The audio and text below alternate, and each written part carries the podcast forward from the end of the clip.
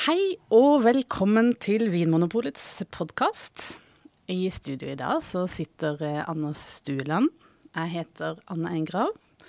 Og med oss i studio så har vi en gjest. Det er Arnt Egil Nordlien. Hei. Hei, velkommen. Takk.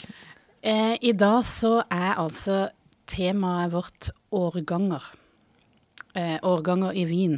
Og eh, grunnen til at du er invitert som gjest, det er det at årganger er noe du jobber eh, mye med.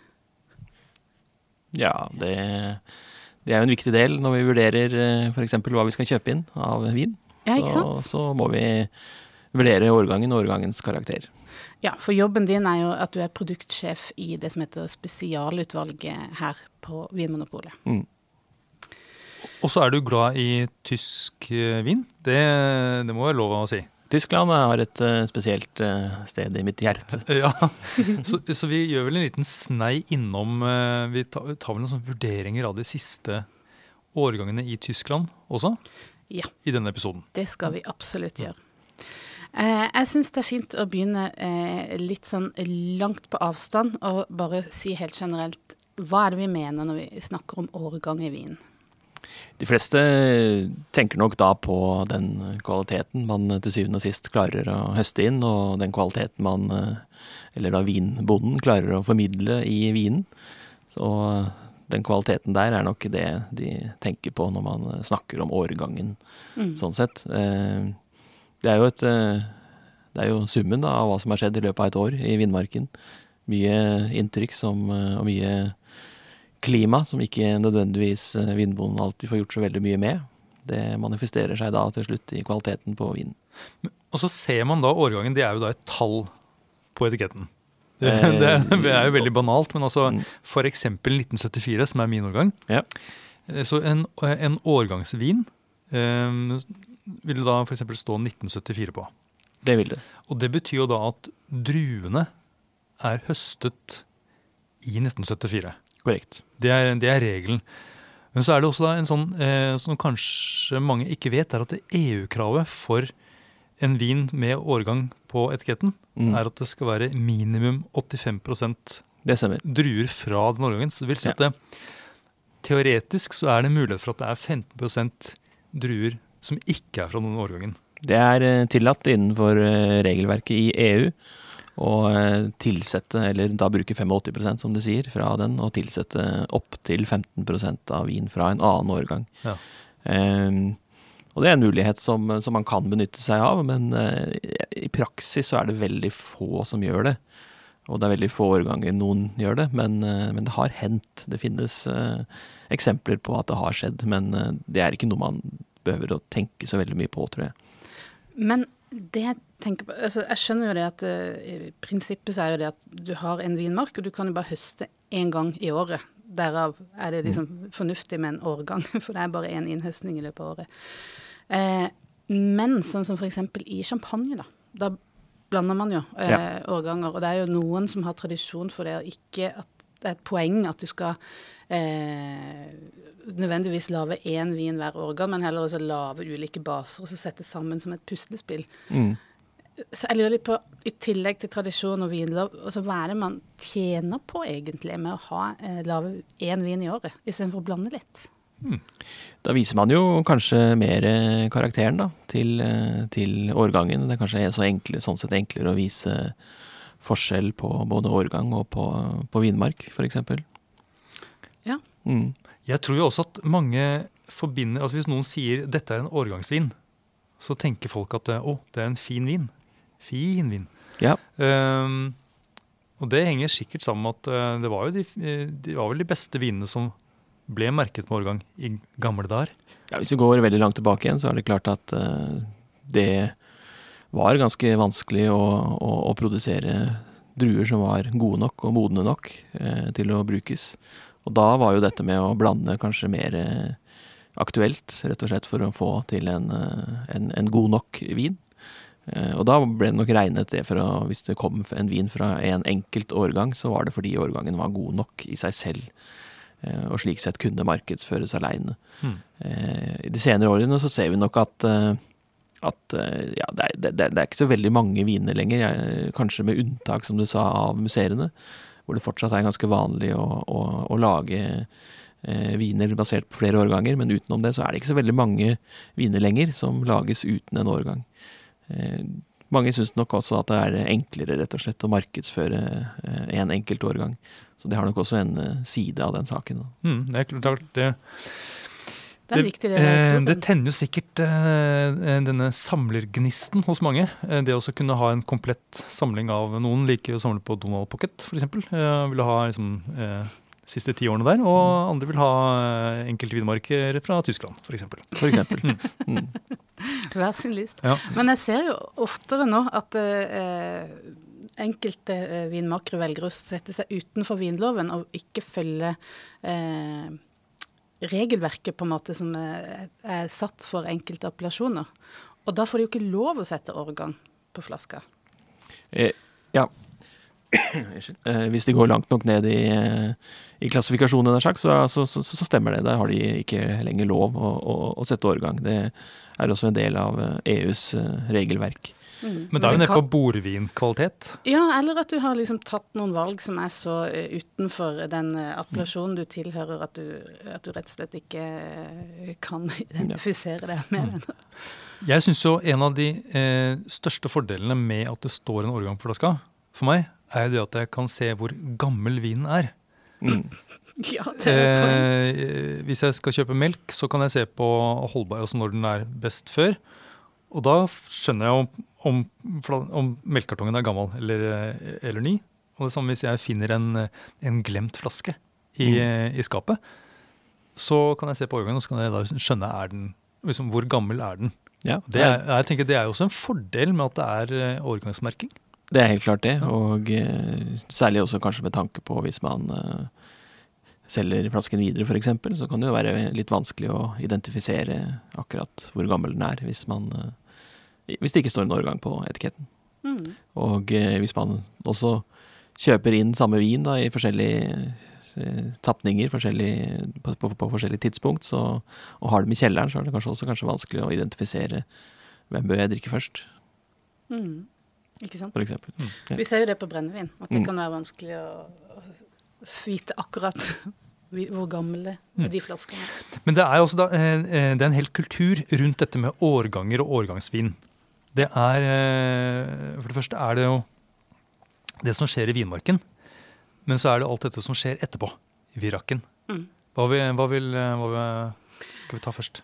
Jeg syns at når vi skal snakke om dette, så i tillegg til at det er det tallet som står på etiketten, så er det jo det vi skal snakke om nå, er jo gjerne hvordan vi vurderer årgang, for det er mye snakk om god og dårlig årgang. Hvordan er det man gjør den vurderinga? Da snakker vi egentlig om været det året. Mm. Basically. Ja. Skal vi uh, gå litt inn på hvordan været, da, eller klimatiske forhold, påvirker uh, uh, vinmarka? Bare så vi har en sånn litt bakgrunnsteppe før vi går inn på vurderingene, da. Mm. Det, det, kan vi gjøre. Eh, og vi kan gå gjennom hele året. Eh, samtidig så er det klart at eh, vi kan nok slå fast at eh, det mest avgjørende eh, været eh, for innhøstning, det skjer altså under innhøstningen. Da kan hele året nesten ødelegges, eller det kan snus til å, å bli veldig bra. Eh, så, så, det været som skjer eh, ja, i Tyskland, da, særlig fra slutten av august og eh, til ut oktober, er, er, er veldig avgjørende. Og slik er det i alle vinregioner. Allikevel så, så, er det jo forhold hele året som, som, som, får betydning for kvaliteten, og ikke minst for det arbeidet vinbonden er nødt til å, å, å gjøre i, i vinmarken. Etter innhøstning så er det jo slik at det gjerne er en periode hvor man ønsker at eh, vinstokkene skal få hvile litt. Eh, på et eller annet tidspunkt så beskjæres de, helst etter, eh, etter nyttår. Men man ønsker hvile. Det er, det er veldig viktig for å, for å, samle energi og gjøre seg klar til en ny årgang. Ja, for da skal sevja liksom synke tilbake i røttene. Ja. Og da skal den liksom bygge opp reserver til, mm. til neste sesong. Det er jo samme som tulipan. da. Når, når den er avblomstra, så skal du la den stå til den til det grønne er borte. For da blir løken bedre neste gang. Sånn er det jo med vinstokken også. Det, det, det, det er det. Samtidig så, så er det også ganske viktig å, å, å få litt frost, f.eks. Eh, det ser alle på som en veldig veldig stor fordel, fordi hvis man får en del dager med en del eh, frost, så, så vil det ta og drepe mye skadedyr og, og insekter og, og, bakterier som Hvis man ikke får denne frosten, så, så, så, er det utfordringer man er nødt til å streve med i hele vekstsesongen. Ja. Det er litt som eh, vinterrengjøringa i vinmarka. Mm. Du blir kvitt alt det raske. Mm. Og også en ting som er ganske viktig, eh, kan variere litt fra region til region, men det er også å, å få litt nedbør, få litt regn. Eh, eventuelt snø som smelter, slik at eh, vannmagasinene fylles opp. Eh, og det ser man eh, kanskje også de senere årene har blitt viktigere og viktigere, eh, da, vi, da mange regioner opplever mer og mer, mer, og mer tørke. større om, perioder med lite nedbør på sommeren. Og da blir disse vannmagasinene veldig, veldig viktige å ha. Ja, for det har vært en sånn eh, faktor som har kommet inn litt sånn, eh, som du sier, i seinere tid, når det er tørre årganger. Så blir det alltid hekta på et sånn Men heldigvis så har vi mm. fulle magasiner. Spesielt ja. i Bordeaux har jeg sett at det har blitt eh, snakka mye. Ja, Bordeaux har det alltid vært eh, viktig. Det har kanskje vært den regionen som har vært veldig opptatt av disse vannmagasinene egentlig i ganske mange tiår. Eh, og eh, det er jo en region hvor det tidvis er veldig mye grus, og det er ganske Hvis det regner på sommerstid, så, så kan det godt hende at regner, det regnet stort sett, og det vannet stort sett eh, går rett igjennom, og egentlig ikke får så veldig stor effekt. Og Derfor så er det ganske viktig, særlig viktig kanskje i Bordeaux, å ha, ha et høyt grunnvann som, mm. som plantene kan benytte seg av eh, gjennom eh, en varm sommer. Mm. I Tyskland der er det jo, eh, i hvert fall de beste vinmarkene de står gjerne i liksom bratte, steinete skråninger. Riktig. Eh, det regnet som faller der, det blir, altså det, det blir ikke liggende i noe særlig grad i, i jorda. Det, det, det, varierer ganske mye, ja. egentlig. Eh, det fins eh, vinmark som har tilgang til underjordiske kilder. Eh, og det finnes de som har mindre tilgang til det. Så det kan variere ganske mye fra vinmark til vinmark. Og det er ikke alltid sånn som er lett å se sånn fra oversiden, egentlig. Nei, kanskje sånn som eh, hvis I litt sånn tørre perioder så kan man se litt om liksom på, på fargen på bladene og sånt noe. Det er noe det, det, det, kan man nok. Mm. Eh, samtidig er det også slik at eh, det er jo gjerne de plantene som ligger litt sånn midslope, som, som ofte får det både litt varmest og, og tørrest. Og der vil man kanskje ofte kunne se at, at, at det kan bli mangel på, på, på vann. vannet. Ja. Men da er, jo, da er, vi jo, på sommeren. Ja. Da er vi på sommerstid, ja. ja. for, det, sånn, eh, for, å ta det punkt for punkt. Vinter, ikke så mye å ta hensyn til. Da er det litt sånn hvile for uh, vinprodusentene. De kan konsentrere seg om året som var. Uh, men viktig med litt frost, gjerne. Mm. Det er fint for ja. uh, hygienen. Og også dette vannet, da. Ja. Men så kommer det jo første liksom eh, Kan jeg bare jeg, jeg, liker jo å bade uh, hele året i sjøen. Er det sånn er det, er det, er det Blir jeg renere av å, å, vaske meg i veldig kaldt vann? Nei, det gjør jeg ikke. Nei. OK, tilbake igjen til um... um, Ja. Eh, knoppskyting, det er vel det første.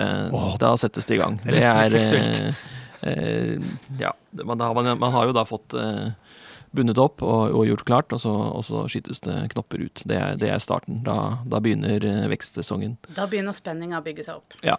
Eh, og eh, det kan kanskje høres ut som et lite paradoks, men, eh, men, med denne globale oppvarmingen så er jo et av de største problemene for vindbøndene i dag, det er jo frost. Mm. rett og slett fordi at knoppskytingen kommer tidligere tidligere og tidligere, og det er da fare for at eh, det kommer netter med frost. Og det er et veldig stort problem, og et, har vært et økende de siste årene. Eh, og da, hvis det kommer frost, så, så, vil det medføre at, eller kan medføre at, at uh, disse knoppskytene, de, disse skuddene, disse skuddene vil rett og slett ødelegges og falle av. De blir bare brune, og så det, dette? Ja, de, ja, faktisk så blir de svidd mm. til syvende og sist. Ja. Dette er i sånn april cirka i Tyskland? Ja, eh, vi har vel merket at, eh, at, skuddene kommer tidligere og tidligere. Eh, og, men særlig i måneden april er eh, veldig skummel for, eh, for eh, Da opplever veldig mange frost, ja. Mm. Hovedeffekten av det er jo da en lavere avling Hovedeffekten er en, eh, absolutt en lavere avling. Eh, Ja. Den kan bli eh, ganske mye, betydelig lavere. Hvis det kommer tidlig, så er det alltids en mulighet for at man kan få nye skudd. Det, det, det kan skje. Samtidig så vil disse skuddene ofte ikke ha samme kvantitet. Tidligere så pleide man også å si at det ikke helt hadde samme kvalitet. I dag så ser man nok at man klarer å stort sett hente samme kvalitet på sekundærskudd, men eh, kvantiteten vil alltid være mye lavere. Så eh, i, dette er spennende egentlig først og fremst for vinmakeren, som får Mm. da, må da vite hvor mye eventuelt eh, utbytte blir redusert. Og egentlig for kunden, som på bakgrunn av det kan risikere høyere pris hvis det er veldig lite av en ettertrakta vin. Ja. Så det er sånn, smaken av vinen er foreløpig ikke påvirka, annet enn mengden. Det er mengden, og, eh, men vi har jo sett årganger i, i det siste. Burgund har jo ofte blitt veldig hardt eh, rammet, eh, men vi så f.eks. 2017 i Bordeaux, hvor det var enkelte slott som endte opp med å ikke produsere noen ting i det hele tatt. Ja. De mistet 100 pga. Frost. Ja, Og det, det er klart det er dramatisk. Ja. Det er det. Eh, Så det er første, første bøyg som man må gjennom, eh, og det ser heldigvis ut til å ha gått bra i år. Ja, i 2020. Så vi kan eh, krysse fingrene for 2020-årgangen Ja. av det vi vet foreløpig. Ja, det er mye igjen. Det er mye igjen. Ja, nå snakker vi Tyskland. Nå snakker vi Ja, nå, nå snakker jeg vel egentlig hele, hele det jeg vet, i hvert fall. Har- har fått av rapporter i Europa. Men så er det en annen ting man også kan på en måte begynne å tenke på etter knoppskytinga. Og det er jo den her Man sier at vekstsesongen skal vare i 100 dager, er sånn her magisk tall. Det er et eh, tall som man gjerne ønsker å nå. Altså 100 dager fra, fra en vekstsesong til man, til man høster druene. Ja. Mm. Og det har vært Altså, jeg må jo helt ubeskjedent uh, fremheve min egen eh, vinmark, som jeg har ti årganger uh, erfaringer med, med én innhøsting. Og det handler veldig mye om denne 100-dagersperioden. Det er kanskje ikke noe problem å oppnå 100 dager der. Det, det, er litt, eh, det er litt vanskelig, faktisk. For hvis eh, våren kommer seint Ja, er i, eh, i Norge, så vil jo, som er den kanskje mest ekstreme vinregionen vi har, Mm.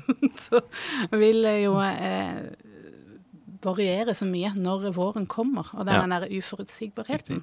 Mm. Kommer det for seint, så vil jo den eh, 100-dagersperioden forskyve seg da ut til langt ut på høsten, Ja. der du ikke lenger får modning på druene. Mm. Og da vil du rett og slett ikke få modne druer. Nei. Og Men- det er jo eh, mitt, mitt store problem. Men er det et potensielt problem i Tyskland? At man ikke når denne 100-dagers Nei, Det er jo mange som mener at, eh, at, at eh, denne 100 dagers eh, Hva skal man kalle det? Ønske eh, er litt i ferd med å, å, å gå litt ned, da. Fordi man høster jo tidligere. Eh, samtidig så ser vi jo at knoppskytingen også kommer tidligere, så, så, så, så det er kanskje riktigere å si at den er i ferd med å forsyne seg, eh, forskyve seg litt. grann. Mm. Eh, men eh, hvis, eh, hvis vi på en måte får mer og mer varme i løpet av sommeren, som vi kanskje også har sett ganske mye til, så, så, så er det klart at disse 100 dagene kan nok eh, kan minke. Mm. Det kan de, helt klart. Ja, for jeg har hørt at det er eh, nettopp i veldig varme øh, år, så er det overhodet ikke 100 dager lenger. Da Mm. blir det mindre og mindre. Mens Ja. for f.eks. i regioner som Mosel, da, som Mm. kanskje har eh, kjøligere klima, eh, vil den 100 dagene være 120, kanskje 140 dager for å oppnå den samme sukkermodninga. Vi ser nok det at i, i kjøligere områder så er det lettere å oppnå disse 100 dagene. Eh, I varmere vekstsoner så, så er det vanskeligere. Mm. Neste problem er jo, er jo da blomstring, eh, som, eh, som skjer litt seinere. Og eh, mellom eh, knoppskyting og blomstring så utvikles det jo også bladverk. Og eh, da kan man eh, få forskjellige typer meldugg, forskjellige soppproblemer, som kan også angripe plantene. Og blomstringen blir heller ikke så bra hvis man får veldig store angrep. Det, det kan ofte være en veldig arbeidsintensiv periode, og det er vel også en eh, ting man har sett de siste årene, at har intensivert seg. Det har blitt mer, eh, særlig i Tyskland, eh, angrep av den type problemer på, på blad, i bladverket enn tidligere. Særlig f.eks. årgang 2016-2017 hadde veldig veldig store angrep av, av meldugg. Mm. og det er, det, er, det er, ganske som, som, som, sagt, ikke minst veldig, veldig arbeidskrevende for, for, vinbonden. Særlig hvis man skal dyrke økologisk. Mm. Eh, fordi de økologiske preparatene man bruker, de blir borte hvis det regner. Og meldugg kommer gjerne hvis det regner. Så da må man ut i vinmarken på nytt og spraye på nytt hvis det har regnet. Hver dag, eh, hele tiden. Eh, og det Da blir det mye jobb. Ja. ja. Og som du sier, med den blomstringa, så er det jo akkurat som på frukttrær eller andre frukter vi mm. kjenner, mm. ja. så er det jo den som bestemmer hvor mye frukt som settes, på en måte også. Det er det. Så det er, eh, det er også ganske viktig for kvantiteten. For den blomstringen som da vil komme. Hvis det er for dårlig vær, for mye nedbør, og for mye meldugg, så, så det, kan det også minke kvantiteten ganske betraktelig. Og så kan det føre til eh, at fruktsettingen ikke blir så god. Eh, da er det gjerne to ting som kan skje. Det ene er jo at det blir få druer per eh, drueklasse, eller at druene blir veldig små. Og, og, og det, begge deler vil jo da gjøre at kvantiteten minker betraktelig. Mm. Men igjen så er det jo teoretisk mulig å få en god vin, bare mindre mengde vin igjen så går det, på, går det, stort sett på mengden, ja. Mm. Absolutt. Eh, samtidig så ser vi at det, dette er problemer som eh, har vært veldig aktuelle de siste årene, og deres eh, aktualitet er dessverre økende. Dette er et økende problem, rett og slett. Kanskje man kan si det at fordelen av hvis det blir få druer per drueklasse, så er det øh, minsker det sjansen for råte, fordi de henger litt sånn løsere og får litt sånn lettere opptørking. Det vil være lettere å få luft imellom, og, og kan minke råtemengdene. Hvis det er behov for det. Noen ja. år kan det være nyttig, andre år så er det ikke nødvendigvis så nyttig. Ja, Det er sant. Det kommer seinere i vekstsesongen. Eh, så sommeren er jo egentlig eh, full aktivitet for planten, da. Mm. Eh, og, og, det er jo litt å gjøre for vinbonden også, som kanskje kan være med på å styre bladverk, veksten av bladverk eh, sjekke sykdomspresset i vinmarka. Mm. Og så kommer, eh, kommer, det mørke skyer borti horisonten. Ja, altså, vi, og så blir det hagl. Ja, det er, det er, også en økende tendens. Eh, både altså Hvis vi tar hele sommeren under ett, så, så, ser vi jo en litt økende tendens til å være mer varme. Mer sol, eh, som, eh, som, jo for så vidt er bra. Eh, men så ser vi også kanskje litt mer Eh, at det kommer eh, hagl, som du sier, men ikke nødvendigvis også bare hagl, men at det kommer veldig kraftige regnbyger. Eh, de har en tendens til å være litt kraftigere enn tidligere, og regnet har en tendens til å komme veldig konsentrert. Og det er ikke nødvendigvis så bra for plantene alltids. Men totalt, det totale veksten i løpet av sommeren ser vi nok er at vi mottar mer varme enn tidligere og utvikler seg raskere. Det er nok også en, eh, en generell eh, trend. Og det skaper jo litt nye utfordringer for, eh, for vinbøndene. Vinbøndene har jo gjerne en tendens til å gjøre det samme hvert år. Iallfall tenke på å gjøre det samme hvert år. Eh, mens f.eks. i Tyskland, hvor man gjerne tidligere har vært nødt til å kjempe for omtrent hver eneste grad av modning for druene, så er det flere som har begynt å tenke at eh, vi er faktisk nødt til å tenke annerledes. Tenke annerledes på bladverk, hvordan vi binder opp, eh, hvordan vi eh, rett og slett utsetter druene for, for eh, varme og for sol. Mm. Så å etterlate litt mer bladverk, rett og slett, for å gi litt skygge til, ja. til druene, men samtidig sikkert sørge for at det er nok luftgjennomstrømning for å hindre da råteangrep. Mm. Dette er, en, dette er en, eh, et, en, del av det vitikulturelle arbeidet som nok er litt i ferd med å endre seg i Tyskland. Mm. Mm. Det hørte jeg de snakke om i Barbaresco også. Ja. At eh, tidligere var de veldig opptatt av å holde eh, planten nede, altså holde bladverket på et minimum, bare for å mm. få akkurat nok til at de kan produsere nok sukker til druene, ja. for at det skal kanalisere alt sukker inn i druene. Mens nå var liksom modning ikke lenger et problem, så da lot lot de planten vokse mm. eh, mye større for å få sink, altså for å gjøre modninga saktere. Ja, det er nok riktig. Altså idet man får mer varme, eh, så, så, så, så, gir det mer vekst. Og, eh, Og det gir også faktisk muligheten for å få et større utbytte, hvis alt går riktig for seg. Mm. Fordi tidligere så har man nok måttet klippe bort litt og, og sørge for at de druene man har, blir modne nok, slik at planten kan gi nok energi til de druene. I dag så skal man nok kanskje være litt forsiktig med det. Fordi da kan det plutselig faktisk bli for mye. Mm. Mm. Og også det med eh, Igjen fra eksempel fra Barbaresco, er ikke akkurat temaet i dag, men eh, de planter altså istedenfor uh, i en skråning rett nedover, så har man gjerne da planta på tvers. Altså man har mm. Planta på tvers. Riktig. Mens eh, for å få eh, en annen type soleksponering, så da planter du fra toppen til bunnen istedenfor, ja. så du får rett nedover, så du får en annen Sola treffer på en annen måte. Mm. Igjen for å rett og slett forsinke modninga. Det syns jeg jo er mm. Mm. Men eh, ja, som du sier at det, før så var det en kamp om å få modne nok druer i Tyskland. Eh, ja. Og klassifiseringen av vinmarken har vel også vært litt basert på eh, hvor lett det har vært å oppnå modning. Eh, er det sånn at eh, de bør revurdere klassifikasjonen? At eh, de beste, altså det man før tenkte var de beste vinmarkene, kanskje nå gir for modne druer? Um siden du snakker om Tyskland og klassifikasjon, så får jeg nesten begynne med å si at det faktisk ikke finnes noen klassifikasjon i Tyskland eh, som er offisiell. Ja, VDP sin da. Eh, men eh, det finnes noen eh, private klassifiseringer eh, som er basert på de private organisasjonenes vinmarker. De klassifiserer f.eks. ikke vinmark til eh, hvis, hvis, de ikke har noen medlemmer i de vinmarkene, så har ikke de gjort noen klassifikasjon av den vinmarken. som er ganske viktig å huske, faktisk.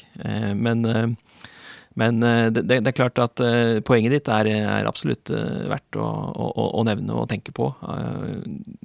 Hvis man ser på hva skal jeg si, vinmarksåssidene i Tyskland, så er det klart at jo høyere beliggende på den åssiden, jo kjøligere er det. Jo senere vekst og jo mindre modning. Og i dag, med høyere modning, så er det klart at, at man, kan, man kan se litt annerledes på, på eh, forholdene. Samtidig så er det også en del eh, eh, kvalitet i en enkelte ting vi ikke ser, nemlig det som er under bakken. Og eh, det er også så ofte slik at eh, på en åsside så vil det være kraftigere, mer næringsgivende jord, særlig på toppen og på bunnen, mens det vil være skrinnere midt på. Eh, det betyr at eh, her må vinstokkene ofte grave dypere og lenger ned. Røttene må grave mer for å finne både næring og, og, og vann. Og det er en kvalitet i seg selv som også gjerne kommer igjen i, i vinen. Mm. Eh, men jeg ser nok eh, en tendens til at eh, kanskje mye vinmark som ligger litt høyere beliggende, er mer interessant nå enn tidligere. Det, det gjør man. Samtidig, den beste kvaliteten finner du fortsatt der du fant den før. Ja, og det er vel det gjerne altså Produsenten eller vinbonden legger også mest innsats ned disse vinmarkene, regner jeg med. Det er jo der man får også den høyeste prisen for, eh, for vinen. Det, det, kan nok ja. også være, være, en sammenheng, ja. det, selvfølgelig. Eh, eh, Men det er spennet mellom altså, den nest beste eh, eh, vinmarken og de beste vinmarkene. Altså er det Har det gapet kvalitetsmessig blitt mindre? Med generelt varmere år lettere å få modning? Eh, noen år er sånn, absolutt. Eh, andre år er kanskje litt motsatt igjen. Eh, så, så, da må du nesten inn på hver enkelt årgangs kvalitet, rett og slett. Men, men, det er klart at hvis du på en måte tenker deg en sånn perfekt modning et sted, så kan det godt hende at den treffer et sted et år, og et annet sted neste år, f.eks. Ja, og det er jo et poeng det du sier, at dette her er, handler også om eh, hvor eh, vinmakerens eh, Hva skal man si attention Jeg klarte ikke å finne et norsk ord. Oppmerksomhet. Oppmerksomhet ja. blir lagt.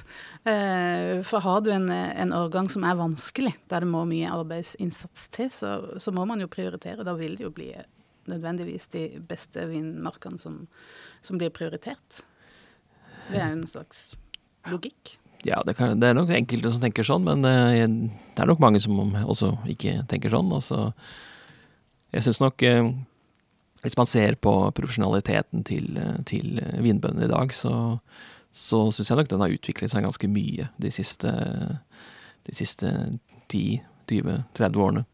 Ja, og de Eh, aller beste er jo ganske små. Altså de Mm. besitter jo ikke så mye eiendom at de rekker over det meste, da. Særlig, særlig i Tyskland, så, så er de ganske små, mange av de. Eh, Det er veldig få som har over en 10-15 hektar med vindmark. Det, det er ganske vanlig å ligge der. Så er det jo enkelte, selvfølgelig, som er veldig store, og som må tenke på en annen måte. Men, eh, men jeg syns vi ser en eh, klar tendens til at vi får, eh, særlig kanskje i Tyskland, en generasjon med veldig godt utdannede eh, vinbønder, eh, som, som har mer kunnskap enn tidligere, og eh, også kanskje profesjonaliserer og vet bedre hvordan man skal drive egentlig hele vinmarken. Hva som trengs av ressurser, og eh, hva som må legges eh, i vinmarken på forskjellige tidspunkt eh, for å, for å eh, lage bra druer alle steder. Mm. Jeg kjenner at det eh, nær, nærmer det seg høst. Er det et sånt høstlig drag i luften? I dag var det veldig høstlig, det må jeg si. Akkurat når vi gjør dette opptaket, men uh, vår og høst kan Ja. kanskje av og til ligne hverandre. Ja, for dette når sommeren skrider mot slutten, så er det jo først helt på slutten at druene skifter farve. Fra å være harde kuler til å bli enten gule, de som er de grønne druene, til å bli eh, blå, de som Mm. er de røde Ja. det er riktig. Eh, Og eh, på høsten så kan jo alt skje, egentlig. Ja, for da begynner det å bli sukker i druene, Ja. eh, som da er eh, Altså, sopp digger jo sukker. Mm. Eh, også insekter, selvfølgelig. Eh, og, og druene blir mykere, lettere å skade. Mm. Så nå er det Det er Høsten kan alt skje, som jeg, som jeg sa. Og det perfekte er jo å ha solfylte og, eh, og milde, men eh, tørre eh, dager med kjølige netter. Det er det perfekte været. Hvis man får det fra 1.9. til eh, 1.11, så, så, så vil alt eh, gå oss vel, Ja. og, hva, Eh, og hva er det verste, da? da, det verste er, eh, er jo da det motsatte. Altså mye, mye nedbør, ikke minst. Mye fuktighet. Ja, og Kanskje kombinert da med høy varme innimellom. Ja, sånn. Særlig høy varme natterstid. Det vil, eh, da vil det bli veldig stort råtepress. Eh, Det, råten vil eh, Presse på. Presse på, rett og slett. Ja. Og når da druene begynner å sprekke og, og, og sukkeret begynner å komme ut i friluft, så vil de jo også tiltrekke seg insekter. Og da blir det, slett- det blir pels på, på druene. Enten grå eller svart. Ja, det, det, det kan være mange slags typer Ja. råte eller botrytis. Ja. Eh, Og det verste er jo egentlig hvis, eh, hvis denne botrytisen kommer tidlig. Eh, Og det er jo også et problem nå. Hvis eh, moden, druene modner tidligere, så, så, så, kan det være en tendens til at vi får økt press på botrytis ganske tidlig. Og selv om man da har såkalt edelråte veldig tidlig, så, så vil den edelråten etter hvert utvikle seg til andre typer råte. Her vil jeg gjerne komme med en anekdote. Eh, jeg har vært med på innhøstning i Tyskland i tre år. Bl.a. Blant annet i årgang 2007, som var en eh, Korrekt? sånn Ja. årgang som du beskriver, fra Mhm. 1. september til 1. november. Varme dager, kjølige netter. Veldig happy eh, vinmaker som mm. hadde lav puls og eh, godt humør. Eh, Det var en fryd å være med på for eh, oss som var ansatte. Eh, men det som slo meg, som jeg ikke visste før jeg dro ned dit da, var det at det er jo ikke bare under innhøstninga man drar ut og plukker disse druene. Så for å forhindre den råten, som også kan komme under varme Mm. dager, så ble vi sendt ut i vinmarka hver eneste dag og klippe vekk alt Ja. som var råte. Og det er viktig. Også når det hang på eh, busken. Mm. Og da kunne man ta bare rett og slett halve klasa og ble instruert i hvordan det skulle gjøres. Man må ikke være borti med saksa da, på de som, Mm. som blir igjen, for da kan det være nytt råteutbrudd. Så det er veldig sånn presisjonsarbeid.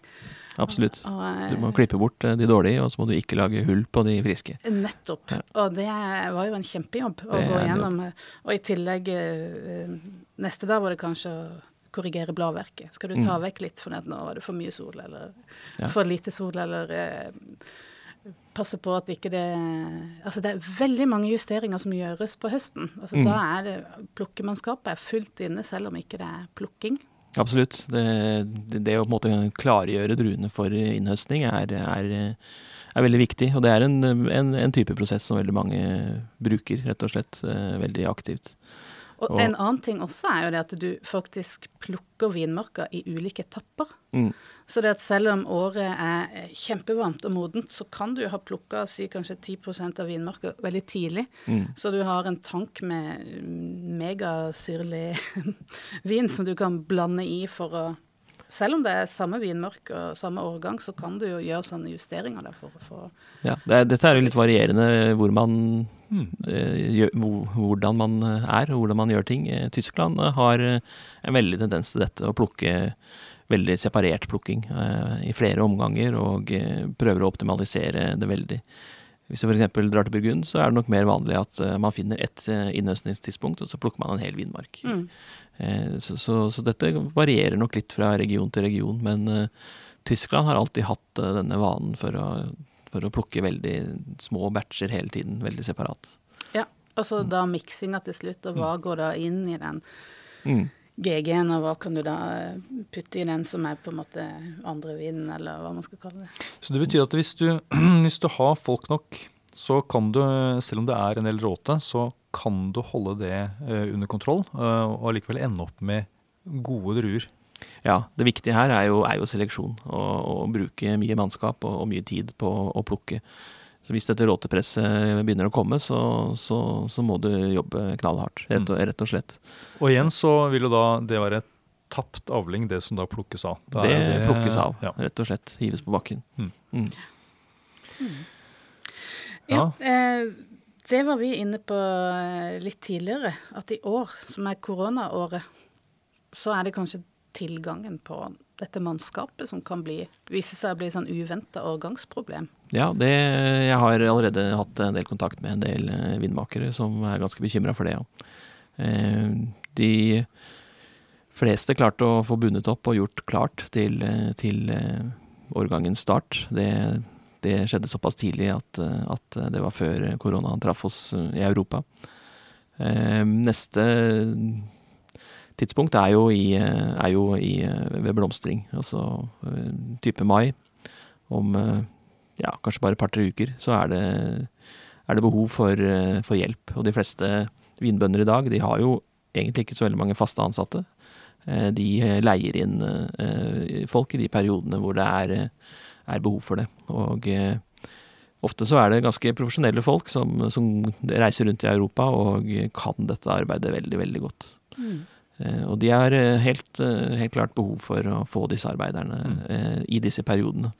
Og det neste kommer om en tre ukers tid, så får vi se om, eh, om de får lov, rett og slett, til å, til å ta det inn. Mm. Ja, for mange er jo fra andre land, f.eks. Ja. eksempel Polen eller ja, Tyrkia. Romania er også Ja. et Romania er det mange, veldig mange som er veldig dyktige på dette. Har Ja. høy kunnskap om, det, om Ja. denne jobben. Jeg har sett det under innhøstning at selv i et normalt år hvor det er eh, sånn en normal eh, mengde eh, arbeidere tilgjengelig, så er jo det en kunst det å få denne kabalen til å gå opp med å få ut folk til riktig sted, riktig tid og sånt noe. Så, Absolutt. så jeg bare tenker det hvis det blir Hvis de er uheldige med høsten, Mm. i tillegg til at det er for lite folk, da har de virkelig en kjempeutfordring. Ja, Ja. det er klart. eh, For du har jo, årgangene er jo også der litt forskjellig. Du har jo årganger som eh, eh, Anne nevnte 2007, som, som var en årgang hvor du faktisk kunne plukke litt, eh, daffe litt rundt og ta litt hver dag og gjøre litt sånn. Og så har du andre årganger Lang som eh, Lang lunsj.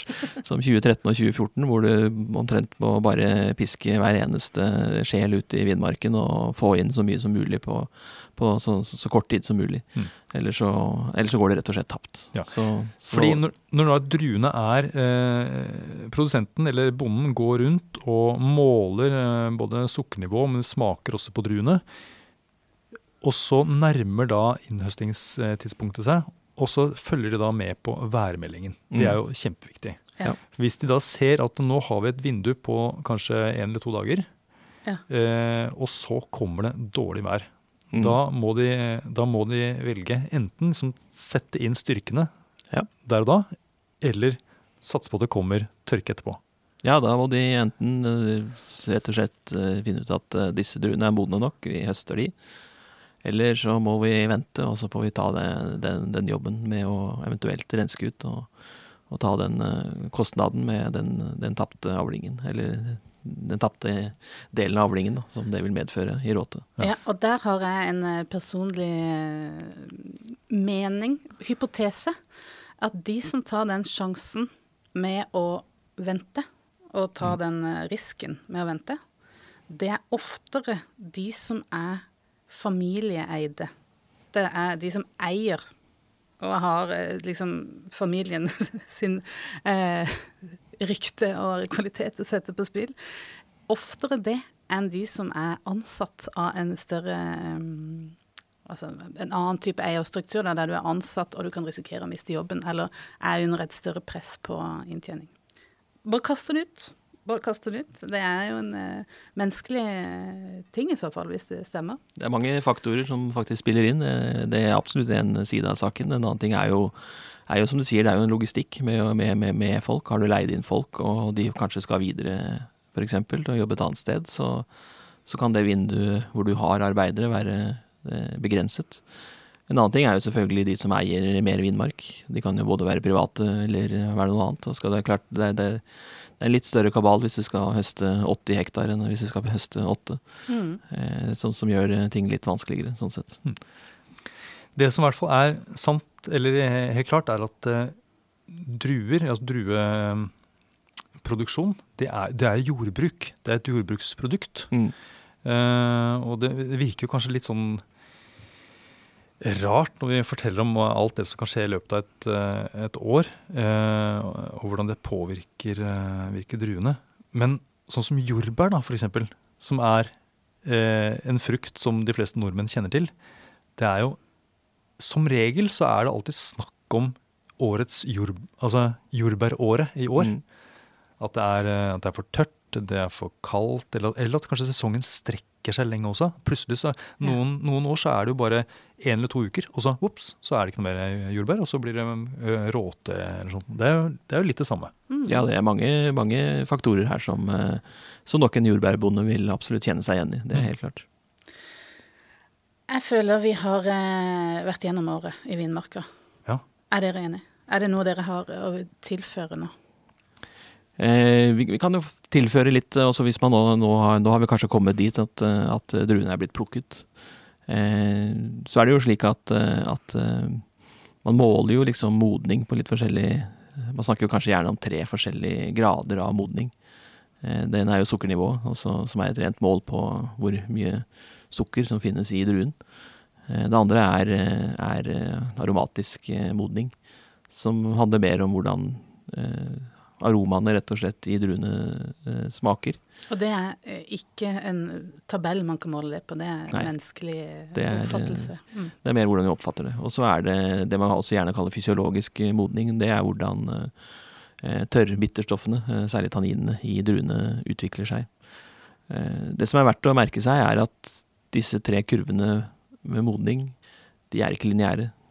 Og de påvirkes av eh, klimatiske forhold. Eh, I de siste årene så ser vi nok en tendens til at eh, med den varmen som har kommet, så ser vi en tendens til at eh, sukkermodningen ofte går fortere enn de to andre kurvene for modning. Det betyr at om du skal høste druer med samme aromatiske profil og, og, og samme andel bitterstoffer, så har du gjerne høyere sukkernivå. Mm. Og da får du naturligvis da mer alkohol. Da får du mer alkohol. Du får en, en fyldigere vin, og noen kanskje sier også en litt sånn tyngre vin. Mm. Mm. Mm. Ja. ja, så det er igjen med på liksom Vinprodusenten eh, må ta den avgjørelsen når er det vi høster. Og det er ikke så enkelt å bare måle sukkeret. Nei. Det er flere ting som man må ta med inn i den avgjørelsen. Det er det absolutt. Og samtidig så ser jeg også at uh, særlig kanskje den nye generasjonen, gjør noen litt nye valg eh, i forhold til hvordan man høster. Eh, tidligere så hadde man ofte en tendens til å la ting henge så lenge det var bra vær. Så lenge man ikke fryktet at, eh, at det skulle gå tapt, så hadde man en tendens til å la druene henge så lenge som mulig. I dag er det nok mer vanlig for en ny generasjon å være mer opptatt av det korrekte innhøstnings, innhøstningstidspunktet. Når man ser at eh, disse målene når et punkt her, så høster man, selv om været er bra. Mm. Eh, og det tror jeg er en, er en, for Tyskland en gunstig endring. Ja. Og jeg har også hørt om det skiftet altså Når jeg var i Reinhesten, så er det mm, der jeg har tatt med meg disse erfaringene fra. Men akkurat rundt 2007 så var det vanlig for den gjengse produsent å høste Riesling først og spetburgunder etterpå. Correct, noe som førte til at du fikk ganske undermodne Rieslinger ofte, og eh, litt for syltetøysaktige eh, spetburgundere, altså rødviner. Mm. Eh, og så idet du skifta og lot Rieslingen få litt lengre modning, men eh, høsta spetburgunderen litt tidligere, så endra jo du på en måte hele vinstilen i, i området. Ja. Som absolutt har vært til det bedre. Det er også helt klart. Særlig for eh, rødvinenes del så, så har det skjedd store framskritt de siste ti årene i Absolutt. Tyskland. Skal vi, nå, nå som vi da har gått gjennom et vinår, skal vi ta rett og slett en, eh, en, en liten gjennomgang av vinåret for årgang, altså hva som er tilgjengelig nå. Det blir altså 17, 18 og 19. Ja, Ja. i Tyskland tenker du på? Ja. Jepp, det kan vi gjøre. Eh, her, her kommer værmeldingen med Arnt Egil eh, Nord, Nordlien. Ja, eh, det er vel kanskje 2018 da, som er den årgangen som, eh, som akkurat nå er mest eh, eh, Tilgjengelig. tilgjengelig, rett og slett. Mm. Og eh, 2018 var jo en årgang som, eh, som ga rike viner. Det, det, det er det ingen tvil om. Jeg tror nok at eh, ja, Den korte historien om 2018 var vel at eh, det var mye som eh, holdt på å gå galt, men eh, alt gikk bra. Så av og til så, så er årganger slik at, eh, at, at det som kan gå galt, det går av og til ikke galt. Det går bra likevel. Ja, fortell. Dette høres jo veldig spennende ut. Ja, nei, det, altså, det, det var jo Vinbøndene i Tyskland hadde nok nervene litt på høykant, for de kom ut altså Når 2018 satte i gang, så hadde de selvfølgelig erfaringer med de to foregående årgangene, 2016 og 2017, som, som hadde veldig mye av de problemene som vi nevnte tidligere i denne, denne, denne podkasten, nemlig at de hadde problemer både med frost og ikke minst veldig store problemer med, med meldugg. Eh, som, eh, som gjorde at 2016 og 2017 er to veldig, veldig små årganger. Og eh, veldig mye så ut til å gå akkurat på samme måte i 2018. Eh, høsten, nei, unnskyld, våren kom tidlig, knoppskytingen kom tidlig, men så kom det ikke frost. Det gikk bra. og egentlig så var det ganske kalde temperaturer. Det var faktisk ikke noe mindre kaldt i 2018 enn i 2017 og 2016, men eh, man unngikk allikevel frostskader. Og eh, så kom jo neste eh, neste fare, da. Det var jo knoppskyting og, og meldugg, men det unngikk man også i 2018. Eh, Det var rett og slett for, for bra vær til det. Så plutselig så satt man jo igjen med en eh, i begynnelsen av eh, i, i, Unnskyld, i begynnelsen av sommeren med en ganske stor stor eh, avling. Det som så ut til å bli en stor avling, får vi vel si. Mye, mye druer, mye blomster. Og da var det jo mange som begynte å tenke den tanken om at man kanskje måtte faktisk beskjære litt. Eh, Klippe vekk noen Klippe druer. vekk, rett og slett, for å sørge for at, eh, at eh, de druene som ble hengende, ble modne. Men så hadde man jo også litt sånn erfaring i tidligere år med at eh, det kunne skje ting på sommeren. Det kunne komme hagl, det kunne komme regnbyger, som også ville ødelegge og gjøre at man på et litt senere tidspunkt var nødt til å skjære vekk, så de fleste bestemte seg for at man droppet. Har litt druer i banken, rett og slett. Ja, det, man ventet litt, eh, valgte å se det litt an. Eh, det kom ikke hagl, eller noe særlig tørke. Det var varmt i 2018, men eh, varmen var ganske jevn. Mye sol, men ingen langvarig tørke, som, som gjorde at det var behov for å skjære vekk solbrente, inntørkede druer. Og ikke noe sånn veldig stort behov for å skjære vekk druer pga. hagl heller. Samtidig så var det såpass eh, mye varme at eh, det man etter hvert så, var at eh, druene ble modne, rett og slett. De, denne årgangen klarte å, å modne en stor mengde. Og hvis man hadde klippet bort, så, så, så kunne man faktisk antagelig fått større problemer enn hvis man ikke gjorde det. Hmm. Så kom høsten tidlig. Eh, rett og slett pga. mye varme og god tilgang til vann, så, så modnet druene veldig raskt. 2018 er den eh, tidligste innhøstningen som er registrert i Tyskland. Eh, Jeg husker jeg var i Mosel eh, i midten av september, og da begynte de å høste Riesling allerede. Tror ikke Det er iallfall aldri høstet så tidlig før. Og det er, ikke, det er, veld- det er veldig sjelden de høster Riesling i, i september i, i, i Mosel. Det er nesten alltid oktober eller seinere. Men ikke i 2018. Der høstet man altså tidlig. Og været under innhøstningen, igjen helt perfekt. Eh, Lange lunsjer lange lunsjer godt humør. i sola, i bra vær. Ikke for varmt. Eh, relativt moderate nattetemperaturer. Litt høye, antagelig. Så når vinden vinen kom i eh, kjelleren, så så man at eh, de druene man hadde, det var eh, kanskje de mest eh, friske, eh, perfekte, sykdomsfrie druene som iallfall jeg noen gang har sett i Tyskland. Og ja, kanskje som de faktisk noen gang har hatt. Det var helt eh, strålende frukt, rett og slett. Høy modning, men eh, absolutt fri for eh, sykdommer og råte.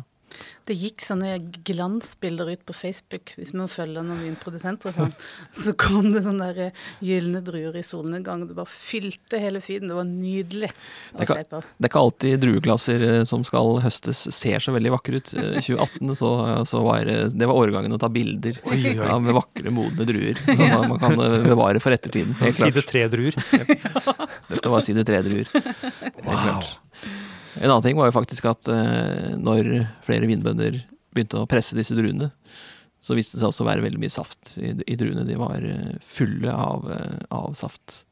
Eh, vanligvis så har man en mengde og man har en, eh, en vekt, og så tenker man at ut fra denne mengden druer og ut ifra denne vekten så kommer jeg til å få så mye saft. I 2018 så ble det faktisk enda mer mange steder. Eh, Noe som faktisk enkelte steder førte til at man rett og slett gikk litt tom for fat. Det ble, yes. det ble rett og slett for mye. Man måtte gå til naboen og spørre om å låne, men problemet naboen hadde samme problem. Så Det må jo være det man kaller på tysk et luksusproblem. absolutt luksusproblem, men eh, det skjedde altså i, i, i 2018. Et drømmeår, rett og slett. Eh, Et, ja. eh, et, eh, et fantastisk år som ga eh, rike viner, Ja. som, eh, som har eh, veldig mye frukt. eh, Og de er kremete, og de er rike. Når du sier rike, så er det da litt høyere alkohol enn de eh, litt kjøligere årgangene? Er det det du tenker, eller? Ja, det, og, og, og de virker litt, kanskje litt fetere og litt mer glatte i munnen. Ja. De har litt mer tekstur, rett og slett. Mm. Eh, og syrenivået er litt mer moderat. Ja, Det er det. nettopp. Så ikke av de liksom syrligste Nei. vinene. Den- Det, Det det høres ut som 2007 for meg.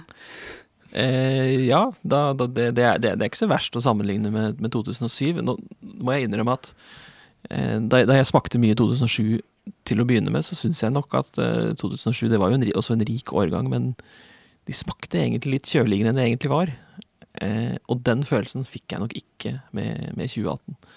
Eh, faktisk har vel de sånn sett utviklet seg litt eh, i motsatt retning. Nå er ikke akkurat 2018 så veldig gammel eh, ennå, men eh, 2007 var jo en årgang som, eh, som jeg syns var veldig, veldig lovende. Eh, I ettertid så har de kanskje utviklet seg litt i alle retninger.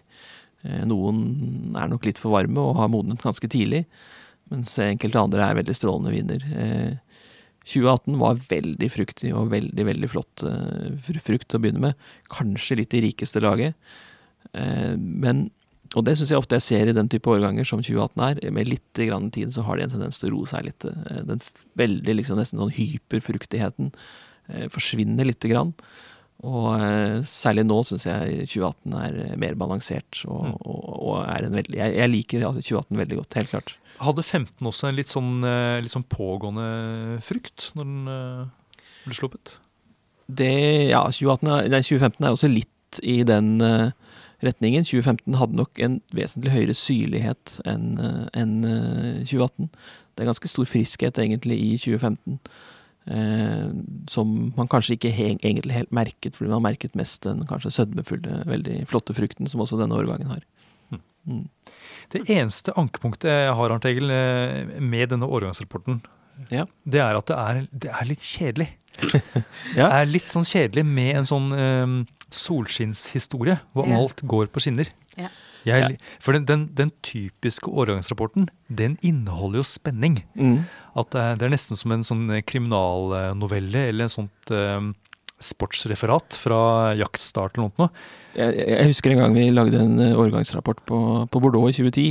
Det var, det, var, det var virkelig en krimrapport, fordi der var det på nære nippet hele tiden. Og, og at det skulle til, til syvende og sist bli bra, et bra år, det var, det var vanskelig å faktisk se og lese seg til.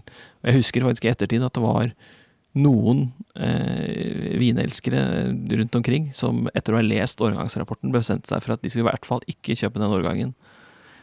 Det var en. Eh, for de klarte ikke å skjønne at Det gikk bra til slutt. at, eh, at ved å måte være så nære katastrofen så mange ganger, så endte det faktisk opp med å bli en fantastisk årgang. Så det er også kanskje viktig å lese årgangsrapporter på en riktig måte. Ja, Og få med seg slutten. Og få med seg slutten, ja. ja. for det som ofte står i disse årgangsrapportene, er at eh, de som hadde is i magen og ventet, de høstet flotte druer. Eller de som gjorde et ordentlig arbeid i vinmarken, de klarte allikevel å høste inn fine druer. ja. At det er, mye de kan gjøre underveis. Det er mye de kan gjøre underveis, og, og denne vitikulturen er, er nok også noe man har blitt flinkere til å takle etter hvert. Du kan ta en årgang som 2016 for eksempel.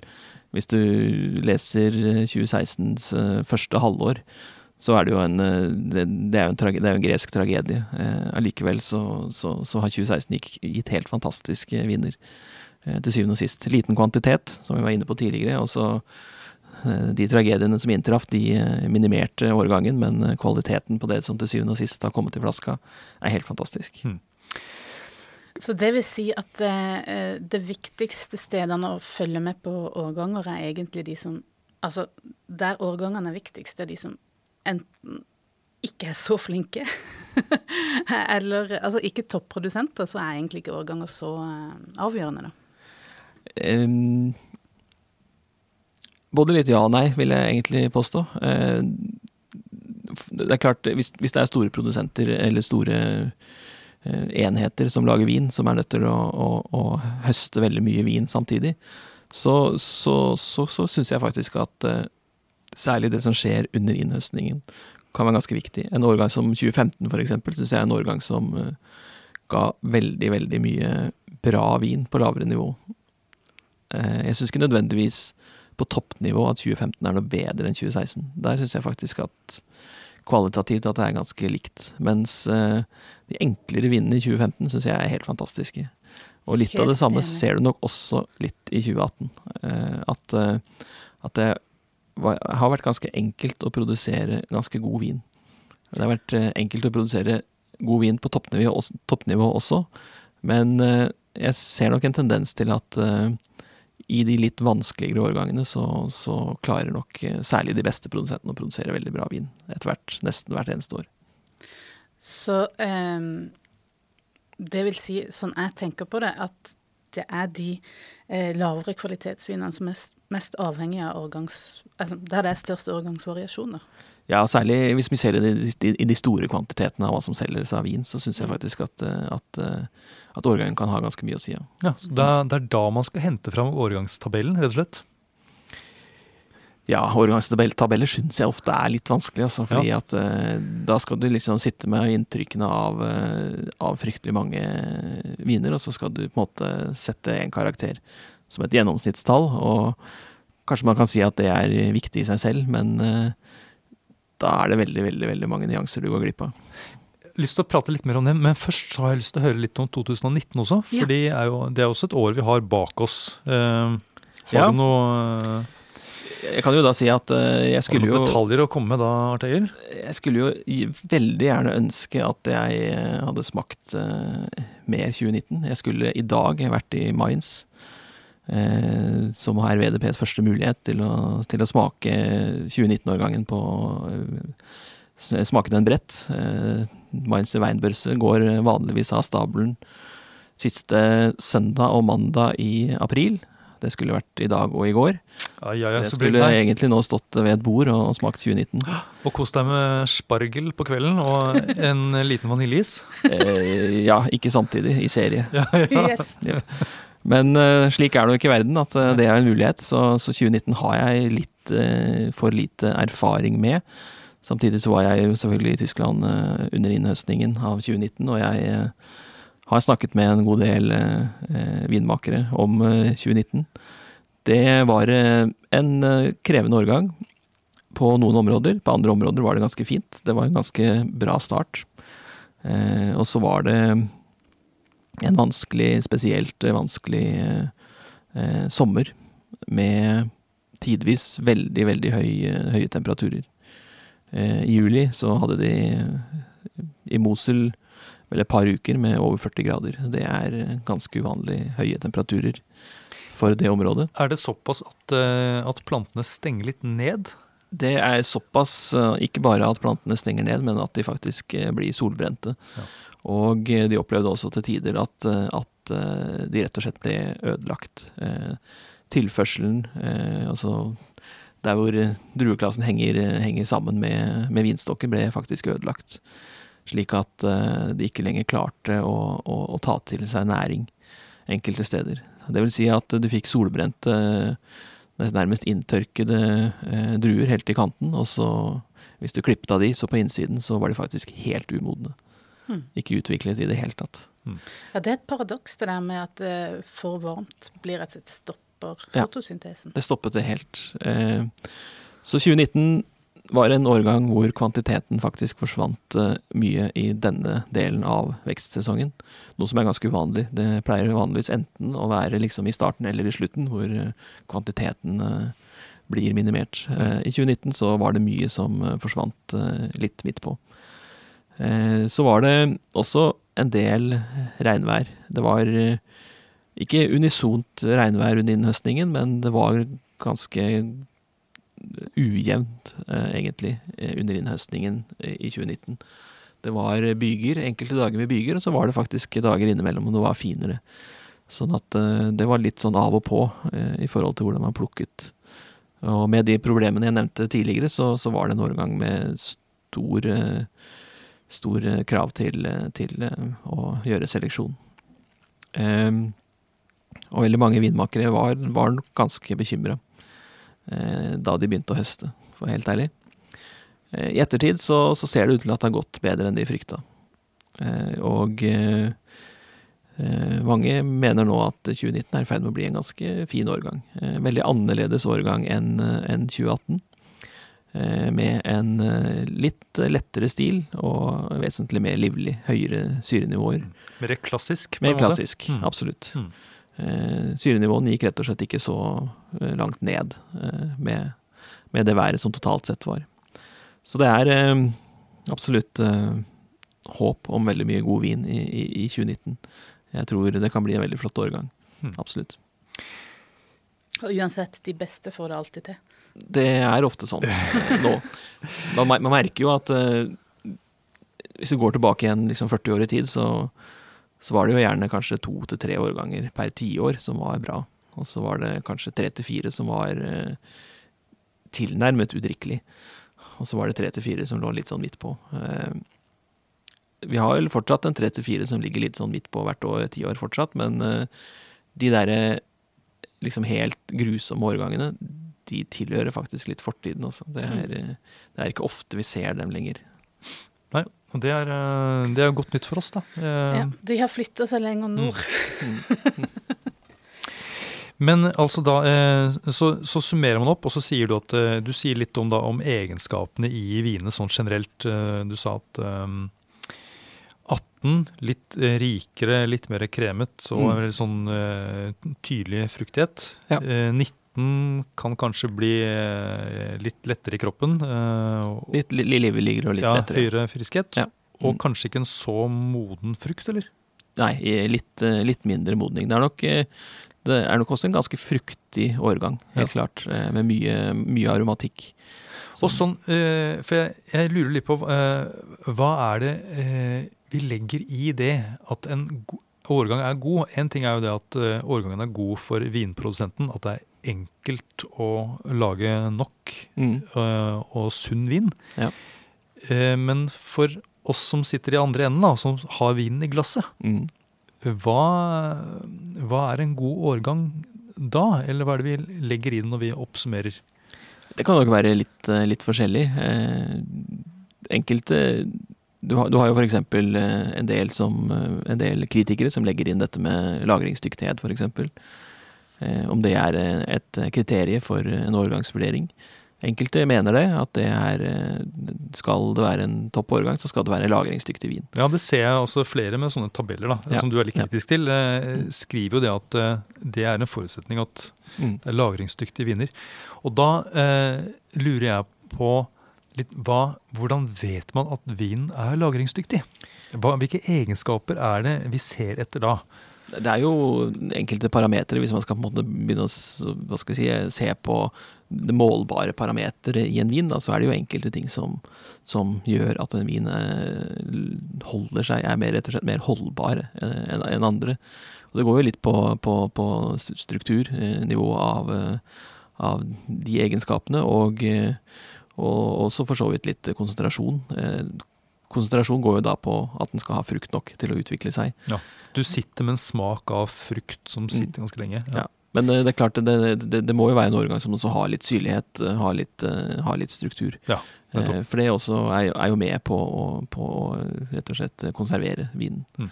Ja, for det, det, er også min erfaring, nemlig at det er en høy syrlighet. Det er ofte en fordel med tanke på, på lagring, spesielt på, på Riesling. Mange, mange, tenker det, ja. og det kan det være grunner til å tenke. Samtidig så, så ser jeg nok også sånn, hvis man begynner å se litt tilbake igjen på en del årganger, så, så er det en del årganger med ganske lav syrlighet som, som også har overraske. beveget seg veldig, veldig fint. Ja. Og en annen ting som jeg har tenkt på, er det med altså, hvordan frukten viser seg i, en, i den unge vinen. Hvis den frukten går mot noe litt sånn ordentlig modent, så, eh, så tenker jeg at da er den allerede liksom et skritt nærmere hva skal jeg si, graven enn den fruktigheten som er litt på den litt sånn undermodne siden. Mer sånn grønne epler. Hva, har du tenkt noe på det? Um, det kommer igjen litt an på årgangens karakter. Altså. Eh, noen uh, slike årganger har en tendens til å gå ganske fort. Det er det rett i, særlig hvis de har lite, lite, struktur. Mens uh, mens igjen så er det enkelte årganger som har en tendens til å kunne, kunne overraske. 2009 f.eks. for eksempel er en årgang eh, med ganske høy modning og ganske ofte litt lav syre, syrlighet. Eh, som jeg syns er i ferd med å utvikle seg veldig pent. Så det er en X-faktor her. Det er noe man egentlig ikke vet helt sikkert. Det er mye man ikke vet før, før det har gått ganske mange år. Helt klart. Ja. En av de virkelig store årgangene i Tyskland, 1959, var jo også en årgang med veldig rike viner. Eh, og relativt beskjedne syrenivåer. Ja. Og når jeg smaker 59, så har de fleste holdt seg veldig veldig godt. Ja, Apropos gamle årganger i Tyskland, så er det jo da en sånn såkalt eh, freak-årgang. Eh, eh, var det 1540 1540, ja. Det, ja. det, det, det er jo det er et sånt år som, som, går igjen som nærmest sånn mytisk. Altså, det vil si, man vet jo egentlig en del om denne årgangen, men det var jo en, et veldig, veldig varmt år i Europa. Eh, som, som vel er beskrevet både på den ene og den andre måten. Eh, du nevnte vel noe om at eh, elvene gikk tørre i, nedover i Europa ja. dette året. Og også for Wien så var 1540 en sånn mytisk årgang som, som veldig mange mente ga noe av det beste vinen på mange århundrer. og, og det finnes jo også eh, det, det, jeg tror faktisk det fortsatt finnes Jeg mener det finnes et par flasker 1540-årgang i, i Franken. Eh, jeg mener det er Byrgerspital. Spital. mulig jeg tar feil av produsenten, men som hadde tilgjengelig noen flasker i, i kjelleren sin. Ja, og det viser da liksom hvor, altså, Selv om det er en årgang som er noe utenom det vanlige, ja. som værmessig, mm. så kan det allikevel gi viner som er veldig holdbare. Absolutt. Ja. Um, nå har vi snakket mye om sånn, denne såkalte årgangsrapporten. Det er det, det er det, riktige ordet for det, ikke sant? Ja, det, det er det man kaller det. Ja. Mm. Uh, og så er det det som heter årgangstabell. Mm. Vi var så vidt innom det i stad. Og uh, jeg har jobbet uh, en del i butikk også, og mange kunder de er veldig interessert i årgangstabeller. Mm. og bruker den som Eh, ja, eh, for å få litt råd om hvilke viner de skal kjøpe. Mm. kanskje vi skal måtte da Kan vi snakke litt om hva en årgangstabell er? Og hvordan Du, kan ikke du ta det sånn raskt? Ja, ja. Hva er forskjellen på rapport og tabell? Ja, for det Rapporten er jo denne gjennomgangen som du tok nå, Arnt Egil, av, Mm. av året i, Ja. i et område. Ja. Mens en tabell det er jo egentlig bare eh, et rutemønster, nærmest, med eh, der man for, for hvert år får eh, en poengscore Mm. for ulike regioner. Det kan f.eks. være da bare Tyskland generelt, eller det kan være da ned på f.eks. Reingau og Reinhessen, at de får da hver sin eh, poeng. Og eh, Wine Spectator har det. Eh, Vinmonopolet har det. Mm. Eh, Det fins mange nettsteder og magasiner som har sånne eh, tabeller. Og de bruker litt ulik poengscore. Noen bruker en sånn 100-poengsskala, andre bruker eh, en 10-poenger. Ja. Og noen ganger suppleres det da med et, et eller annet symbol, en flaske som ligger, eller som står, eller bare sånn halvveis. Eller eh, en bokstav som da skal si noe om hvor vinen er sånn i modningsprosessen. Er den klar til å drikkes, eller er den for gammel, eller er den liksom midt på det? Mm. Det er en veldig, veldig forenkling.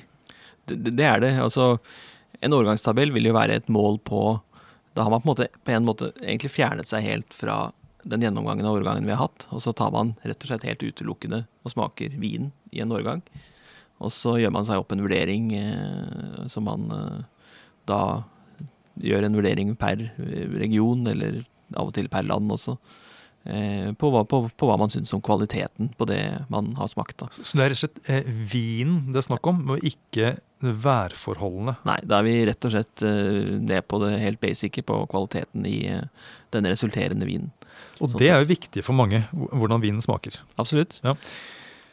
Og vi må vel faktisk avsløre her at alle vi tre har vært involvert i arbeidet med en Polets årgangstabell.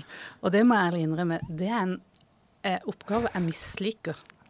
Ja, det, det, på en måte så skjønner jeg jo at eh, folk ønsker å, å, å se sånne ting, og det, og det, er, eh, det er absolutt vanskelig. Det er jo helt klart må det bli en forenkling, eh, i og med at du skal eh, vurdere en totalitet av veldig veldig mange forskjellige viner, og, og, og veldig veldig mange forskjellige forhold.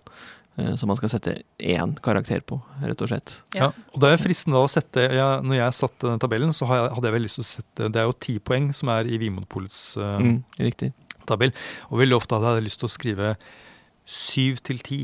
Ja, og det er jo en del som bruker det. Altså, det. Det er veldig mange som bruker også, har jeg sett, eh, det med at de har et øvre og et nedre nivå, da. Ja, Men det funker ikke. Det er ikke like tabloid. Eh, de fleste vil nok måtte ha eh, én poengscore. Dette er litt enkle svaret. Ja, og det jeg opplever at vi får mest kritikk for, for det, det kommer kritikk på årgangstabellen vår, eh, det er det at ikke den ligner på de andre. De tilfellene der vi avviker fra andres mening, Mm. det er det som blir kritisert. Og det er ikke nødvendigvis fordi man har da smakt vinene som er eh, den aktuelle årgangen, men det er fordi at eh, man ikke følger andres vurderinger. Og det Ja. synes jeg er litt eh, Da er det liksom litt meningsløst, hele greia. Altså, det er klart En årgangstabell er, er, er vil det alltid være veldig lett å, å, å, kritisere, rett og slett av denne grunn. Fordi det er jo en oppsummering av veldig veldig mange forhold. Eh, en annen ting er jo at det er jo enkelte regioner hvor det er mer aktuelt, egentlig, å sette en årgangsvurdering enn andre regioner også. Eh, så det er mange forhold som spiller inn her. Men eh, ja, når man først begynner det arbeidet, så, så må man jo gjøre det, Ja. som det, Det står. Man, Ja. må følger reglene, den er sagt. Og En annen faktor her er jo at disse eh, poengene de settes jo ganske tidlig. Det er jo, De kappes jo gjerne om å komme litt tidlig ut med eh, årgangsvurderinger. Mm. Eh, og da settes denne poengscoren, og veldig sjelden så blir den revurdert eller endret i noen særlig grad. Fordi man Altså de som setter eh, poengene, de vil jo ikke tape ansikt. Eller altså du på en måte viser at du kanskje har tatt en, en litt feil vurdering i begynnelsen. og så, så derfor blir eh, det blir, kan bli en følgefeil eh, på, på en måte. Det syns jeg ser veldig ofte. Altså, Ja. og, og, og, og ikke minst så er det jo slik at eh, har man f.eks. En produsent laget en veldig, veldig god årgang i en årgang som ikke er vurdert så høyt, så, så er det alltid veldig vanskelig altså, for den produsenten å, å klare å, å, å, påpeke det. Ja, det må være frustrerende. Det, det, det er nok ganske frustrerende. Ja. Men eh, jeg vet altså, vår tabell den, eh, den revurderes jo. Og mm. vi, eh, vi, har ikke noe problem med å sette ting opp eller ned. Nei. Etter hvert som vi, årene går. Ja. Nei, du har en årgang som f.eks. 2011 i Blå er en årgang som, som unisont ble slaktet når den kom. Og veldig mange etter hvert har sett at det var faktisk feil. Mm. Men samtidig så ser jeg nok at ganske mange ikke endrer den karakteren de har hatt. Og det har nok ført til at årgang 2011 står igjen som, i manges øyne som vesentlig svakere enn den nok er. Mm. Og 2004 Burgund, den ble også slakta da den kom? Ja, 2004 var Der gikk det nok litt i motsatt rekkefølge, for å være helt ærlig. Eh, helt til å begynne med så smakte 2004 helt fantastisk, og så mm. dukket det opp større og større problemer med, med 2004. Og så har den vel vært gjennom ganske mange forskjellige faser. Mm. Ja. Ja. Nei, vi får være uenige. Men den, eh, den Bare for å ta den, det, nå sidesporer jeg helt. Men det var jo et årgang som, en årgang som eh, Teorien i hvert fall, at det var så mye marihøner ute i vinmarka. Ja, men den kom ikke med en gang. Preg. Den kom etter noen år. Etter et par år. Mar Marihønepreget det er jo det, er det samme stoffet som er i eh, bladfis, som mange kjenner til her i Norge. Mm. Eh, den der litt sånn stikkende aromaen, mm. som da ble et årgangspreg i 2004. Ja. Det Optimale forhold for marihøner. Det, det, det, det, er nok fortsatt en vanskelig årgang, 2004. Eh, men jeg tror vi nok iallfall vi kan oppsummere med at 2004 i Burgund er en årgang som, eh, som, eh, som eh, viser seg ganske ujevn. Mm. Det, kan vi være enig i. Mm. Men Eh, det vi snakker om, er jo altså årgangstabeller versus årgangsrapporter. Ja. Men jeg tenker det er jo en, en, en generalisering også i en årgangsrapport. Du tar jo ikke for deg enkeltprodusenter når du oppsummerer sånn, og du sier jo også at sånn generelt så er vinene sånn og sånn. Når jeg lager min oppsummering av Tyskland, så pleier jeg nok å for meg selv lage en årgangsrapport per region. Og så hender det nok også at jeg ser for meg eh, deler av regioner også, eh, forskjellig. Eh, nå kjenner jeg jo Mosul spesielt godt, og jeg vet jo at i Mosul er det, er det litt forskjell på modnings, hvordan ting modner. Du har f.eks. Sarover, Over, som er to deler av, av Mosul som modner seinere. Og det kan i enkelte år gi ganske store utslag. Eh, spesielt eh, f.eks. årgang 2014. Også 1989 var det to årganger hvor, eh, hvor den hvis man, skal, hvis man, skal, se på en årgangstabell, så, så, så, er resten av Mosul og Sarover to vidt forskjellige steder. Hmm. Det, det, det, går rett og slett på, på, på, på råtepresset. Eh, når de Sahar ligger tre, år, unnskyld, tre uker etter i modning, så, så, betyr det at når det råtepresset kommer i Mosul, så er eh, pH-en så lav i, eh, i SAR at, eh, at råten klarer ikke å, å, bite på druene der. Nei, de går klar, ja. ja. Mm. Og når de da modner senere, så, så, slapp de unna. Det gjorde de i 89, og det gjorde de i 2014, som gjør at det er to veldig veldig gode årganger for f.eks. SAR. Og litt vanskelige årganger ellers i Mosul. Ja. Det er veldig veldig spennende med årganger. Og det som er så deilig med det, er jo det at det er noe, det er noe håndfast også.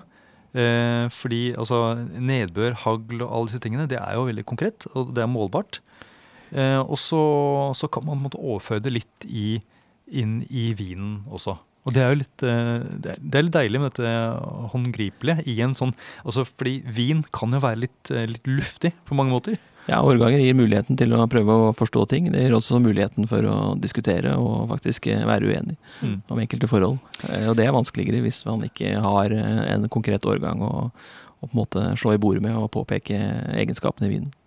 Men eh, tenker du at, eh, at, årganger setter såpass mye preg på vinen at det er mulig å kjenne det når man smaker blindt? Altså, vi smaker en del blindt i, i studioet her. Mm. Eh, er, er, det såpass, gir årganger såpass store forskjeller eh, at, at de gir forskjellig smak? Ja.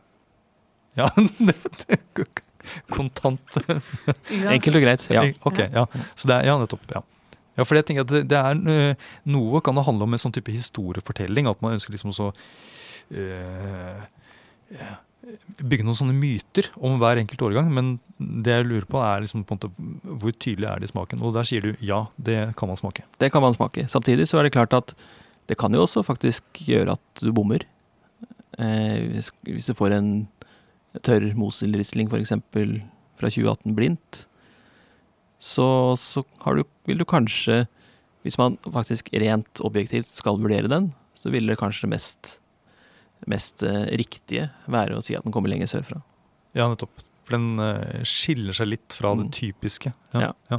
Og så får du kanskje Så, så, så prøver du deg litt fram, og så, så får du kanskje vite, vise at, eh, vite at nei, den er fra Mosel. Ja. Og da tenker du kanskje på 2018. Mm.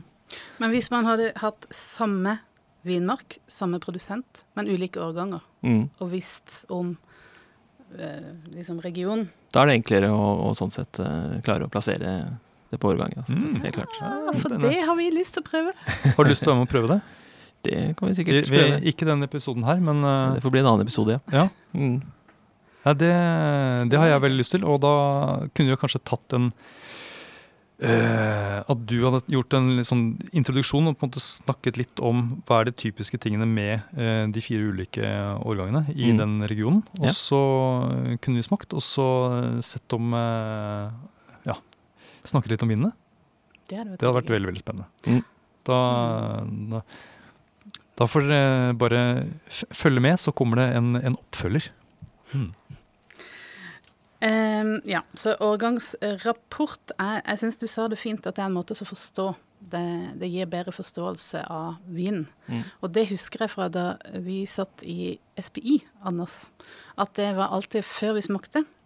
Før vi skulle inn og vurdere liksom, alle tilbudsprøvene, så hadde vi en gjennomgang av ulike faktorer som angikk den aktuelle prøvinga. Årgang var en av de, og det var ikke Det ble brukt på den måten at vi eh, skulle se på en måte hva er potensialet her. Hva kan vi, man forvente? Man kan ikke forvente eh, fullmoden frukt i alle årganger, f.eks. Eller eh, her skal det ikke være undermoden frukt. Det er noen sånne terskler man kan eh, eh, gi seg sjøl for man, eh, hvordan man vurderer vinen. Det Mm. syns jeg er en, Mm. det er en fin måte å bruke årgangsrapporten på. Men kjøpshjelp, er det god kjøpshjelp? Det kan være det, men det kan også føre til at eh, du gjør feil valg. Ja. Eller at du kanskje ser for deg noe i en vin, og så kan du bli skuffet fordi den produsenten kanskje har gjort eh, noe på en annen måte, eller Jeg tror ja. det vil være mer hjelp hvis du, eh, hvis du spør, spør noen om eh, en egenskap du ønsker, og så kan man eh, se årgangen opp mot eh, den enkelte vinen. Nettopp, Og heller ja. finne en vin som treffer akkurat det du søker.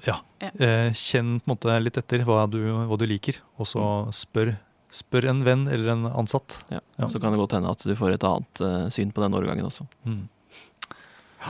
Yes. Veldig, veldig spennende og veldig gøy å prate med deg, Ant Egil. Tusen takk for at du kom i studio. Bare hyggelig. Takk for at vi kom. Takk for at du hører på Vinmonopolets podkast. Har du forslag til et tema i podkasten? Send mail til podkast at vinmonopolet.no.